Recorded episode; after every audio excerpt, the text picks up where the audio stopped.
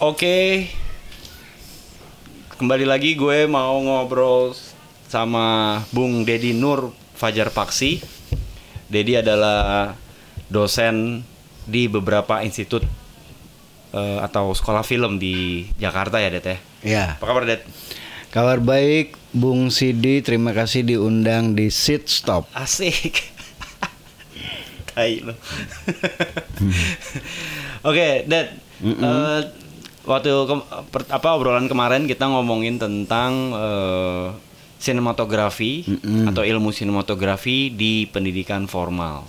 Nah, di situ lo bahas tentang apa yang lo berikan di mata kuliah itu dari mulai teknis sampai non teknis lah. Bang. Nah, sekarang tuh kita bahas tentang gue mau ngobrol tentang ah gimana tuh aplikasinya Det, di lapangan maksudnya kan kita tahu bahwa eh, kalau ngomongin bikin film kan berarti udah aplikasi lapangan ya Iya. mau film iklan mau film TV mau film eh, apa eh, web series dan Iya. lain-lain nah Ya,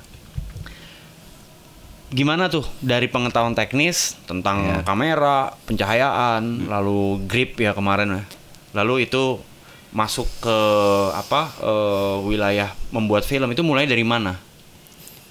Dan gimana yang lo yang lo apa yang lo sampaikan? Mm, oke. Pertama, memang persoalan di sini adalah ketemu dulu yang namanya ide ya, terus kemudian ada dikembangkan kepada tema.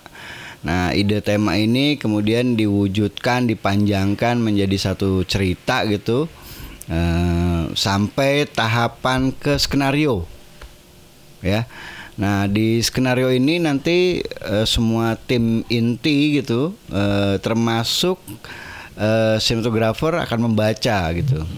Nah dari membaca ini nggak cukup membaca sebetulnya, memahami dan mengerti gitu ya. Kemudian juga mencoba untuk eh, apa namanya cari gambarannya. Ini akan dibelah gitu ya dalam pengertian membelahnya gini. Ada konsep visualnya, ada konsep tekniknya gitu ya. Nah, nanti skenario ini akan dianalisa, namanya analisa skenario oleh sutradara biasanya. Nah, oleh sutradara ini akan dianalisa itu eh, akan dicari pesannya, pesan tiap scene, pesan eh, apa ketika dia juga membuat satu director shot gitu. Nah, itu ada muatan semuanya sehingga nanti akhirnya jadi utuh satu pesan cerita di satu cerita. Nah, ketika sudah analisa maka terjadi proses berikutnya itu eh, breakdown skenario. Breakdown skenario ini semuanya dibelah secara teknis apa aja yang diperlukan dan sebagainya. Di sinematografi dibelah eh, di di breakdownnya itu berkaitan dengan persoalan alat-alat yang diperlukan untuk dipakai gitu ya untuk meng- s- eh, saat mm, produksi atau saat eksekusi. Nah, di sisi lain, ini berada di tahapan praproduksi, biasanya di di wilayah em, development gitu. Nah, Oke. pengertiannya ini ada di lab- development. Nah, Jadi ada pre produksi Iya, itu per- development. Di dalamnya development di- itu di merancang, situ ya. merancang itu. Nah, analisa skenario ini biasanya bagaimana tingkatan persoalan konsep penceritaan dari opening, konflik yang terjadi sampai ending. Oke. Kemudian struktur dramatiknya seperti apa. Oke. Terus kemudian kita cari juga bagaimana nanti berkaitan dengan persoalan-persoalan yang berkaitan dengan urusan-urusan teknis terutama di departemen kamera. Tingkatan kesulitannya seperti apa?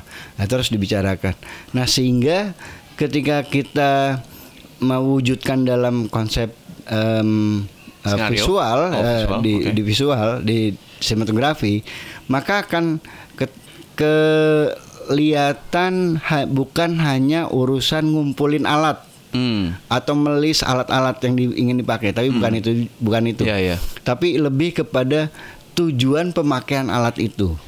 Sejauh mana alat ini bisa mewujudkan keinginan-keinginan pesan yang terutama ingin disampaikan dari cara berpikir sutradara. Jadi sutradara ini personal gitu ya. Ya. Nah, dia tidak hanya punya pengalaman, punya pengetahuan, tapi dia punya gaya.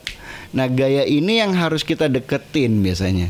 Yang yang tidak disadarin, tapi memang harus ada cara gitu. Ya. Cara yang apa pendekatan yang eh, intens gitu supaya apa? Kita bisa nyerap kepinginannya dia seperti apa gitu. Ya, visi misinya ah, dia Visi ya. misi kemudian jadi terkorelasi. Itu beda ya apa apa yang dipikirin sutradara sama apa yang tertulis di skenario lainnya. Biasanya gini, biasanya em, dia mewujudkan dari bahasa tulisan, bahasa sastra ya. Kemudian dia melengkapi untuk jadi apa eh, kejadian gitu ya. Oke. Jadi jadi bentuk peristiwa. Nah, ketika dia menginginkan untuk jadi bentuk peristiwa, ini harus terekam. Dalam bentuk gambar ya. Nah, dalam bentuk gambar. Nah, yang merekam dalam bentuk gambar ini adalah sinematografernya gitu. Oke. Nah, apa eh, berarti eh, aplikasi pengetahuan teknis non teknis itu kemudian dibahas dalam apa dalam analisis eh, sken apa analisis skrip ya skenario. Yang mana tadi pertama berarti interpretasi berarti? Iya, ya nggak sih? Iya, artinya betul, skenario betul. dibaca ber- dibaca sinematografer terpikir sesuatu, sutradara pastinya juga terpikir sesuatu, lalu apa yang dipikiran itu coba di dikorelasikan. ya. digabung gitu Mm, ya, digabung. digabung, lalu jadilah desain, Ya, ya kan, ya. jadilah desain, jadi kayak sketch lah ya, Mm-mm. sketch. Namanya desain produksi itu. atau disebut desain produksi tadi, oke, nah dari desain produksi itulah baru ekonomi equipmentnya gitu kan, di break. Mm-mm. jadi alat apa Mm-mm. yang bisa Mm-mm. atau sangat dibutuhkan untuk mencapai desain ini. Mm-mm. Ya. Nah tadi ngomongin gaya itu eh, waktu itu beberapa waktu lalu gue pernah bahas atau ngobrol tentang gaya film Mm-mm. di apa di di seni film ya. Iya. Salah. Nah itu itu itu lo ngebahas hal yang sama atau enggak tuh ngomongin gaya sutradara dan dan gaya yang dimaksud di seni film. Kemarin Iya. kan di seni film ada Miss Ansen. Kalau gaya film kan ada Ada teknik ya. Iya teknis dan non teknis kan. Mm-mm. Nah itu itu sama nggak yang lo bro, yang lo tadi sempat Ya, jadi singgung? Eh, beda karena lebih kalau gaya it- gaya yang dimaksud ini adalah ke wilayah eh, sosok seorang sutradara yang Hmm. punya pengalaman, punya pandangan, punya pengetahuan gitu, Hmm. sehingga dia akan terbentuk satu pola yang yang sifatnya punya nilai artistik lah ya. Mm-mm. Nah, itu tingkatannya kan berbeda tiap orang. Oke.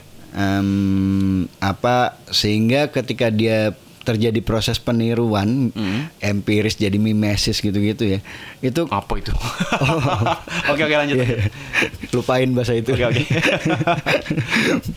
jadi pengalaman terus kemudian dia mencontoh kehidupan itu ya itu beda-beda tiap orang menyikapinya Oke. Nah, nanti kalau kita korelasikan dengan yang teori film, ada dalam seni film ada eh, form and style. Form itu juga ngebentuk bagaimana proses penceritaan, ngebangun cerita gitu ya. Struktur cerita itu itu di, di- dicari itu. Nah, kemudian nanti stylenya itu adalah bagian-bagian yang ada di depan frame yang disebut dengan mise en scène dengan bagian yang di belakang frame yaitu bagian-bagian teknik. Ini ada kamera, ada editing, ada artistik Hmm. dan ada suara gitu ya. Ya, ya. Itu menyertai itu bentuk-bentuk teknis yang kemudian jadi stylish gitu. Nah, Jadi jadi jadi sorry Mhm, eh, mhm. Miss Ansen itu bagaimana ruang kejadiannya dibuat, Mm, lalu sinematografi menangkap ruang kejadian yang dibuat, Iya. lalu editing menyusun hasil rekaman-rekaman Iya. itu, Heeh. lalu dibantu dengan tata suara, suara. jadi lengkaplah jadi satu Ah, kesatuan satu audiovisual ya, ya. betul. Wah menarik banget. Oke, Heeh. lanjut. Nah, saya contohin ya ke, kalau kita ngebahas misalkan berdasarkan skenario ya. Hmm. Jadi kita ambil aja satu scene gitu lah Iya, ya. iya. Em, misalkan scene satu gitu ya. eh eh, apa stasiun kereta api gitu. eh eh, senja gitu ya. Senja dalam pengertian waktunya sore gitu ya. Oke. Nah, di deskripsinya itu em, seorang laki-laki berinisial A dengan seorang perempuan berinisial B adalah sepasang kasih gitu ya. Oke, oh ini Ya, uh, skenario romantis. romance, ya, romance. ya, oke, kita oke. angkat romance. Oke, anjay. Eh, dia lagi nunggu kereta ya. datang ya. Iya, nunggu kereta datang. Wah, mataharinya kan pasti apa tuh orange gitu ya. Ini sore di mana nih? Oh ya sore di mana ya? Kalau kalau di Jakarta Eh, kayaknya nggak mungkin ya. abu-abu. Oke lah, anggap mataharinya Hmm. orange. Oke. Eh, cari daerah yang memungkinkan itu Oke, gitu oke. ya supaya romansnya Dapat. dapat. Nah, deskripsinya dua tokoh tadi sedang duduk di bangku nung- penunggu gitu ya yang memang kapasitasnya cuma dua orang. Nunggu kereta, Ini ya? nggak ngaruh sama urusan covid lah ya. Oke, oke. Jadi nggak perlu disilang. Ya, ya, ya. Nah dua orang ini duduk gitu saling apa ya eh, karena kekasih sama sepasang Mereka kekasih jadi pacaran. dekat gitu kan. Oke. Nah tiba-tiba cowoknya itu eh, di situ sang laki-laki menggenggam tangan perempuan gitu. Oh. Sambil berkata dia. Jadi ada dialognya tuh nama A, dialog di bawahnya gitu Oke, ya. oke. Em, apakah kamu bosan ke- untuk menunggu kedatangan kereta gitu? Nah, perempuannya kemudian memajukan badannya, terus dia menengok ke kanan. Tuh dia berkata, ada dialognya lagi tuh si B, itu dialog di bawahnya. Saya tidak akan ber- pernah bosan menunggu ketika ada di sampingmu. Anjay, gombal banget. Gombal ya. Ayo, oke oke lanjut lanjut. Kebutuhan, Bo. nah, ada saya ngambil sampelnya dua dua sutradara yang Ya. cara berpikirnya berbeda. Oke, oh jadi skrip skrip itu kan tulisan ya. sama, Tertulisnya begitu. uh, dieksekusi dengan dua Tapi misalnya dua- di dibuat oleh, Oleh dua dua sutradara yang sutradara yang berbeda. berbeda. Ah, Nah, gitu ya. di- ar- diskusinya gimana nih? Iya, oke. supaya kita bisa melihat stylenya Oke, tadi oke, yang dimaksud. Nah, yang pertama itu sutradaranya tiba-tiba menaruh menginginkan kamera di depan dua tokoh secara frontal, jadi menghadap satu gambar perempuan laki itu menghadap ke kamera dua-duanya. Frontal Apa? nih gue nangkap bayangan gue kayak pas foto ya. Pas foto ya kayak pas foto oke. gitu lah ya dua orang secara utuh Hmm. gitu ya. Kelihatan tuh pegang tangannya dia ngomong kelihatan gitu. Hmm. Badannya yang perempuan terus tiba-tiba maju dia ngomong kelihatan. Hmm. Direkam dengan cara Oke. seperti itu. Nah latar belakangnya hanya em, Tembok. tembok. yang ada pintu jendela terus bertuliskan eh, Iklan-iklan lah, stasiun peron. kereta api Ah, oh, gitu. iya, iya, ya. oke. Oh ya peron mungkin ya lebih tepatnya kayak gitu-gitu. Nah terus selesai itu ada sutradara yang berikutnya yang mengeksekusi. Sutradara lain ya, bukan Iya. Maksudnya berikut Sutradara nih lain, dua lain, sutradara lain, barengan yang atau berbeda dua ya. berbeda, oke. Dua berbeda dengan skenario yang sama. Nah, sutradara yang berikutnya ini naruh kamera. Tapi di sisi kanan dari yang tempat duduk laki-laki. Oh nggak frontal ya? Nggak frontal. Nggak frontal, agak miring. Nah, agak miring jadi yang perempuan agak keumpet sama ba- badan laki-laki kan. Oke. Hmm. Tapi yang menarik adalah yang kedua, dia memperlihatkan jalur rel kereta api yang tidak putus gitu. Oh backgroundnya bukan tembok ya sekarang? Bukan tembok, Oke oke. nyamping Oke. gitu memperlihatkan. Nah, kalau yang ini mataharinya kelihatan tuh ya. Oke kita imajinasian apa imajinasikan lah ya, berimajinasi pokoknya. nih. Oke. Hmm, kemudian shotnya ini dibuat dengan sama dan dengan dialog eh dengan shot yang berbeda, dialog yang sama, adegan yang sama. Deskripsinya juga sama, ya? sama Oke. gitu. Hanya bedanya itu tadi. Ya. Pengertiannya kalau yang sutradara kedua ini dia tidak mementingkan kondisi yang cowok. Hmm. Dia lebih mementingkan yang cewek. Jadi direspon ceweknya seorang perempuannya gitu ya. Hmm, hmm. Nah, ketika perempuannya menjawab, dia maju badannya terus nengok ke kanan. Oke. Gitu. Terus baru dia berbicara seperti itu.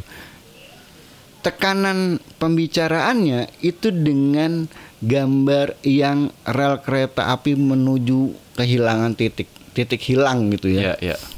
Nah, dengan kita bedakan kamera yang mendapati dua sosok tapi Dengan eh, background dengan tembok. background tembok Ya, ya. gitu. Jadi dua sisi yang berbeda.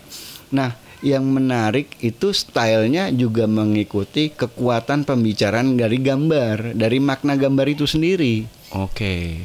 Gambar yang pertama itu memberikan keseimbangan antara sosok perempuan dan laki-laki Hmm. gitu. Tapi yang yang kedua lebih kepada bagaimana laki-laki dianggap sebagai leader dia lebih dulu. Tapi perempuan muncul itu justru di saat-saat yang bisa dikatakan ada kepentingan. Oke. Dia baru muncul tuh menjawab. Di sisi lain, rel itu jadi perlambangan kesiapan dialognya si perempuan. Hmm. Jadi waktu dia ngomong saya tidak akan pernah merasakan bosan ka- karena selalu ada di sampingmu. Sementara Tanpa batas jalannya ya. kan Iya. panjang tuh relnya. Oke. Nah, itu lebih punya makna gitu Iya, iya. dibanding ngomong be- mm, dua-duanya ngomong romantis tapi Dialog yang tembok, sama gitu. dengan gam- gambar tuh maksudnya shot ya. Shot shot iya dengan shot. Gam- shot shot apa shot yang berbeda dengan dialog yang sama itu hasil yang dirasakan penonton beda ya. Ah, beda. Tapi tetap tetap si dua sutradara ini pasti punya maksud Ah, yang berbeda pula betul, sebetulnya kan. ya. Betul. Itu yang saya maksud lebih kepada stylish style dari gaya sutradara atau gaya apa gaya sutradara berdasarkan tadi pengalaman-pengalaman dia sebetulnya. Nah, itu bentukan artistik. Nah, DOP-nya atau sinematografernya memberikan kontribusi dengan peralatan yang ada. Dia menerjemahkan situasi Oke, itu oke. gitu. Ya artinya artinya eh, kalau tadi kita ngomongin style film style dari sisi seni film Mm-mm. itu kan eh, artinya pengetahuan umum bersama yang dimiliki oleh baik sutradara, Iya, fotografer sampai iya. tim Sebagai kreatif pakem lainnya ya, sebagai pakem produksi Artinya untuk gitu ya. untuk membahas eh, dengan istilah-istilah teknis film mengan- membedah atau menginterpretasi skenario mereka punya pengetahuan yang sama Oh, tentang apa itu betul, film style gitu betul, ya. betul. Tapi kalau balik lagi ke gaya personal itu eh, sesuatu yang eksternal berarti ya. Betul. Artinya, Iya, eksternal. eh, Iya. Background sutradara Background, dan pe- background masing-masing orang Iya. kreatif itu akan beda-beda. Mm-mm. Oke, tapi dengan pengetahuan eh, pengetahuan pengetahuan apa pengetahuan film yang sama. Nah, Oke. Yang menarik ini, yang menarik itu justru saat berdiskus atau mm, bukan kalaupun ada argumen tuh argumen positif ya Hmm. berdiskus tentang mem- membicarakan satu shot tersebut seperti apa nah biasanya tidak bisa dipungkiri ya mm, orang-orang yang punya kekuatan membuat bentukan visual itu memori visualnya kuat tuh Hmm. biasanya Hmm. jadi ingatan-ingatan tentang apa gambar di masa lalu yang dia rekam tuh Ya, ya. jadi satu bekal gitu ya. Ya, ya. Sehingga Jadi keuntungan ya. Iya, jadi keuntungan sehingga dia bisa men- bisa memberikan eh, satu pandangan tentang bagaimana angle, bagaimana sudut Hmm. eh, gambar itu dicari terus kemudian ditentukan. Biasanya seperti itu. Nah, diskusnya harus masuk ke logika si sutradara tuh supaya dia bisa mengaminkan atau memang dia bisa menolak gitu. Ya, artinya artinya eh, sinematografer eh, itu juga punya interpretasi yang bisa bertolak Iya. belakang sama sutradaranya. Nah, sebisa mungkin punya kontribusi. Gitu. Oh, ja- sebi- malah kalau bisa Harus- jadi iya, kontribusi. punya kontribusi yang baik. Nah, tadi apa berapa apa lu sebutin deh ada direktur fotografi, sinematografer. Itu gue juga sering lihat kalau di film-film ya, biasanya disebut direktur fotografi. Mm-mm. Itu bedanya apa sih? Bahkan malah ada yang sampai gue pernah lihat pernah juga eh, tahu ada sinematografer lalu ada videografer. Tuh Hmm. gimana sih istilah-istilah itu? Apakah memang beda-beda atau? Jadi kalau kata sinematografi itu ilmu pengetahuannya. Ya. Nah orang yang menerapkannya itu sinematografer gitu Oke, ya. oke.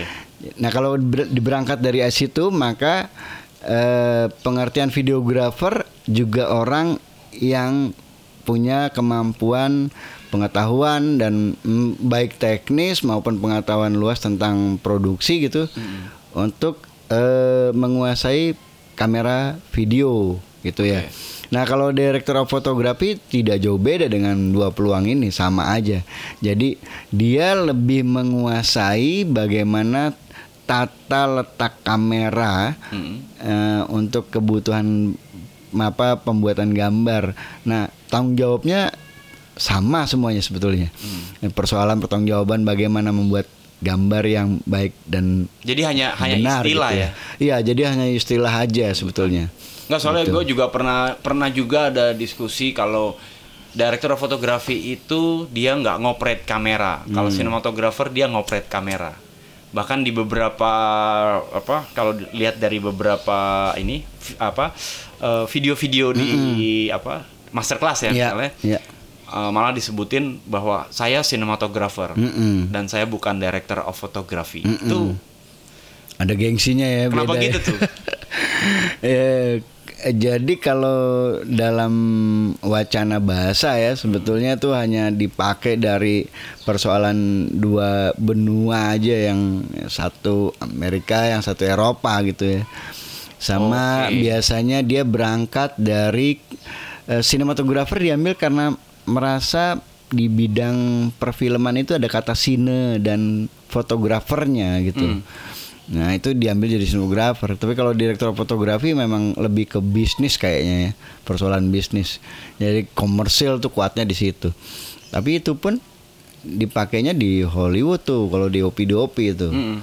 Nah yang menarik malah sebetulnya kata kameramen tuh dipakai buat orang-orang dokumenter tuh. Walaupun mereka sendiri sebetulnya filmmaker tuh, filmmaker sejati gitu. Oh jadi jadi jadi istilah-istilah itu sebetulnya lahir dari dua dua wilayah. Dua ya. wilayah. Kalau mungkin industri ya kalau kita ngomongin Iya, Amerika berarti industri, industri. di Amerika Nah. bilangnya DOP atau director of photography. Kalau Eropa lebih seneng atau menggunakan cinematographer. Faktor kebiasaan jadi apa tuh namanya tuh? Budaya, kayak budaya gitu lah jadi ya. budaya Nah. oke jadi atau malah sampai kalau alatnya kamera film dibilangnya sinematografer Iya. atau direktur fotografi Iya. kalau video berarti dia videografer videografer. tapi pada dasarnya pengetahuan dari sinematografi itu utuh ya semua Mm-mm, jadi betul. masalah video atau Mm-mm. kamera film itu sama iya, aja Iya. Kayak yang celaka kan sekarang kalau video ya eh, di wilayah dia apa namanya film gitu. Dia menggunakan kamera eh, digital sinematografi. Mm-mm. Eh digital sinematografi ya, kamera-kamera video yang speknya tinggi untuk bioskop gitu ya. Kan nggak disebut juga dia DOP digital sinematografi nggak disebut gitu. Atau sekarang tiba-tiba teman-teman yang baru belajar pakai handphone terus eh, apa handphone grafer gitu kan kamu ribet amat kayaknya. Oh, itu hanya penamaan aja lah. Nah, tanggung apa- jawab yang penting. Oke, gue gue mau mau tadi ada yang menarik banget tuh tentang ketika lo menganalisis skrip atau ngebedah skenario ya, itu kan ada ada berbagai macam orang dengan pengetahuan basic yang sama tapi style yang berbeda. Iya. Terus lo bilang bahwa eh, untuk dalam ngebedah skrip seorang sinematografer atau director fotografi ini harus bisa mengetahui atau harus bisa menginterpretasi skrip tapi dia juga harus bisa eh, mengetahui apa sih Mm-mm. keinginan sutradara istilahnya Iya, isi kepalanya. iya, betul, Nah, betul. itu gimana cara Nah. cara taunya? Kalau skrip kan kalau skrip oke ini ada tulisan Betul. diketik. Lalu dia bisa mengimajinasikan oh ruangnya apa ya? Tapi ternyata direkturnya punya pemahaman yang berbeda. beda, ya. nah untuk tahu itu gimana? Apakah ada jembatannya caranya? Apakah ada eh lu kasih tau gue. Mm-mm. atau atau mungkin pakai contoh misalnya kayak gue ngebayangin nih kalau gue mau bikin misalnya kita mau ngecat leh ngecat mobil. Maksudnya kita cari gambar tuh apa apakah itu apakah itu yang dipakai. Misalnya ada referensi kan ada istilah referensi Ya. juga Oh kalau ngomong referensi ada yang menarik ceritanya. oke nih. oke apa tuh Jadi waktu itu pernah ada yang ngomong tuh kalau orang Yahudi ngumpul Mm-hmm. mau buat sesuatu dia melupakan yang kalau perlu menjauhkan yang namanya referensi. Wah gawat banget ya. itu kenapa tuh Dan itu menarik tuh nggak tahu tuh yang bercerita cuma sampai situ doang. Oh. Terus cuman diambil positifnya oke juga ternyata kalau di, kita pikirkan lagi secara positif supaya kita nggak punya batasan kayaknya sih ya. Oke Jadi nggak ada yang terpenjara karena referensi. Kadang-kadang kan jadi referensi itu bukan bukan jadi inspirasi ya, Mm-mm. tapi malah jadi copycatnya untuk di apa untuk diikuti kan. Jadi, jadi Tapi kita kan- nggak berkembang tuh Ya kayak tapi gitu. kan itu yang mem, apa gue nangkapnya adalah dengan begitu lo jadi tahu yang dimauin si sutradaranya. Iya. Kalau lo sebagai sinematografer Iya. atau misalnya orang sebagai sutradara mungkin akan lebih mudah ngomong dengan cara yang lebih efektif menggunakan referensi. Iya. Nah, tapi kembali lagi poinnya adalah gimana seorang sinematografer mampu untuk mengetahui keinginan dari si sutradara ketika dia mau menge- mengeksekusi sebuah skrip atau mau ngebedah skrip. Jadi memang nggak cukup. Jadi nggak cukup hanya kita sebatas sama-sama membedah, terus kemudian kita tidak berusaha untuk mengenal sisi lain sutradara. Oke. Tidak dalam perartian gini, tidak ingin memberikan tembok lah ya. Hmm. Harusnya kita udah eh apa approach atau pendekatan dengan sutradara tuh bisa sampai kategori intim lah ya mungkin. Oke. Kayak orang pacaran dong. Iya, agar agar pemikirannya memang terserap atau tertransfer dengan baik. Jadi bicara apa apa pun gitu. Hmm. Kan kan gini, masalahnya kita menghadapi sutradara itu yang konotasinya adalah dewa gitu ya. Uh, Jadi ya kita harus ngimbangin dia nih. Dia dewa terus kalau kita Jadi lo harus belajar ilmu dewa. Oh iya, kalau kita nggak belajar kedewaan, ya terkucilkan gitu ya. Jadi akhirnya kita jadi operator terus untuk apa dinamain DOP fotografer gitu kalau Ah. wawasannya kita nggak bisa imbangin tuh saudara. Jadi harus diimbangin agar kita memang bisa merasuk ke dirinya seperti kita dengan pemain, fotografer pemain Hmm. kita dibatasin kamera dan lensa. Tapi sebenarnya ada emosi dari pemain juga tertransfer nah apa chemistry ya Ah, mungkin ya. iya, iya. Kata yang paling bagus itu chemistry. Nah, itu yang kita harus dapetin tuh. Oke. Nah, itu ada cara-cara yang setiap personal mungkin beda ya. Even dia sutradara yang cool, dingin, yang orangnya nggak mau tahu, ya tetap aja itu nggak ada urusan. Ya. Personal-personal kayak gitu nggak ada urusan. Yang ada urusan adalah kita deketin dia supaya isi kepalanya tertransfer ke kita. Apa pengennya. Jadi ada sinergi yang berjalan secara baik gitu. Jadi itu itu adalah eh, hal-hal yang lo sampaikan di pendidikan sinematografi eh eh sorry hal-hal yang lo sampaikan Ya. eh, di kelas ya. Di kelas, di kelas. Dan kebetulan kak saya juga eh, seperti Bung Sidi ya punya beberapa kaki gitu ya. Artinya kita juga produksi lah hitungannya. Jadi kita punya pengalaman dengan saudara dan bagaimana mendekati saudara yang kalau saya secara pribadi sih ad- mm, banyak saudara yang orang merasa wah tuh saudaranya gini begini begini. Tapi ketika kita punya cara bisa mendekati nggak begini tuh. Buat kita dia begitu malah. Iya, gitu. iya, iya. Karena kedekatan itu bisa kita ambil dengan cara yang berbeda sehingga keinginannya dia kita kita bisa wujudkan dengan baik Ya, sama-sama jalan. Akhirnya yang terjadi trusting. Kalau udah trusting kan dia melepas juga. Menarik ada ya. diskus, ada diskus yang ini kira-kira gimana nih? Kita ambil dari mana? Ya, gitu-gitu. Walaupun sebetulnya itu berada di tahap rancangan ya, Ya, ya, ya. di tahap rancangan bukan di eksekusi. Tapi kita nggak menutup kemungkinan ya banyak juga yang dieksekusi di lapangan gitu. Bukan Nggak, by gua, design. gue menarik banget tuh ketika apa gue ngerasa bahwa uh, filmmaking tuh hal yang yang banyak begini dan begitunya. nggak usah dibahas kalau itunya kayaknya. Oke. itu biar pengalaman masing-masing ketemu lah ya. Oke, Dedi, thank you untuk waktunya. Nanti Iya, kita bisa ngobrol-ngobrol lagi di topik-topik yang lebih menarik. Thank you, Dad.